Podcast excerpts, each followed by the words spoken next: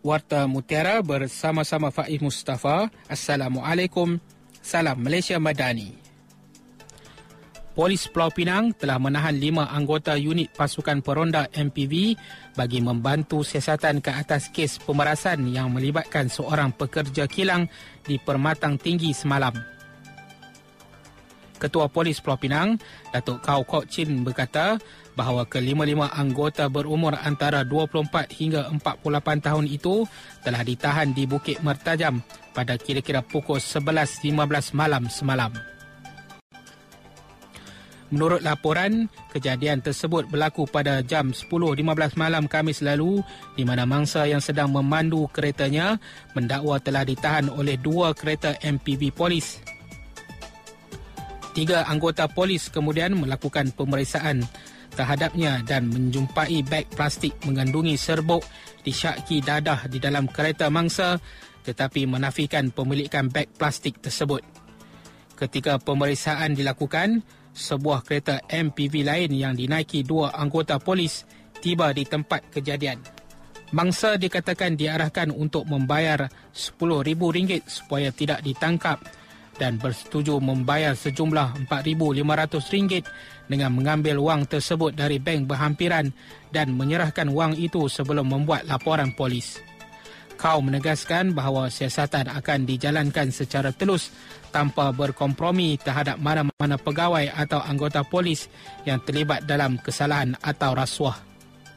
Kelima-lima anggota polis yang bertugas di Ibu Pejabat Polis Daerah Seberang Perai Tengah kini telah direman selama empat hari untuk siasatan lanjut di bawah Seksyen 384 Kanun Keseksaan. Ketua Menteri Pulau Pinang, Chow Kon Yao akan menganjurkan rumah terbuka sempena Tahun Baharu Cina di Spice Arena Bayan Baru pada 11 Februari ini. Beliau mengundang orang ramai untuk hadir dan merayakan semangat muhibah dan perpaduan dalam majlis yang bermula dari 2 petang hingga 4 petang. Akan turut hadir menyerikan majlis yang dipetua negeri Tun Ahmad Fuzi Abdul Razak dan isteri Tuh Puan Khadijah Muhammad Nor. Beliau berkata bahawa pelbagai juadah akan disediakan untuk para tetamu memberi peluang kepada semua untuk mengeratkan silaturahim antara pemimpin dan rakyat. Chow dan isteri juga teruja untuk bertemu dengan pengunjung yang akan hadir dan berharap bahawa sambutan Tahun Baru Cina tahun ini akan membawa kejayaan, kebahagiaan dan keharmonian kepada seluruh rakyat Pulau Pinang. 250 waris peneroka terawal Pulau Pinang, Datuk Jonathan Raju Labu menghadiri perhimpunan keluarga di Institut Antarabangsa Pemikiran dan Tamadun Islam Universiti Islam Antarabangsa Malaysia hari ini. Perhimpunan tersebut merupakan yang kesembilan dan telah berhasil mengumpulkan ahli keluarga dari Malaysia, Singapura, Indonesia setelah terhenti selama tiga tahun akibat pandemik COVID-19. Penasihat Persatuan Keluarga Besar Datuk Jonathan Profesor Datuk Dr. Ahmad Murad Merikan menyatakan bahawa perhimpunan ini adalah untuk merayakan generasi tertua, generasi awal yang masih hidup serta mengenang sejarah keluarga. Beliau menekankan bahawa keturunan Datuk Jonathan telah mencapai generasi ke-10.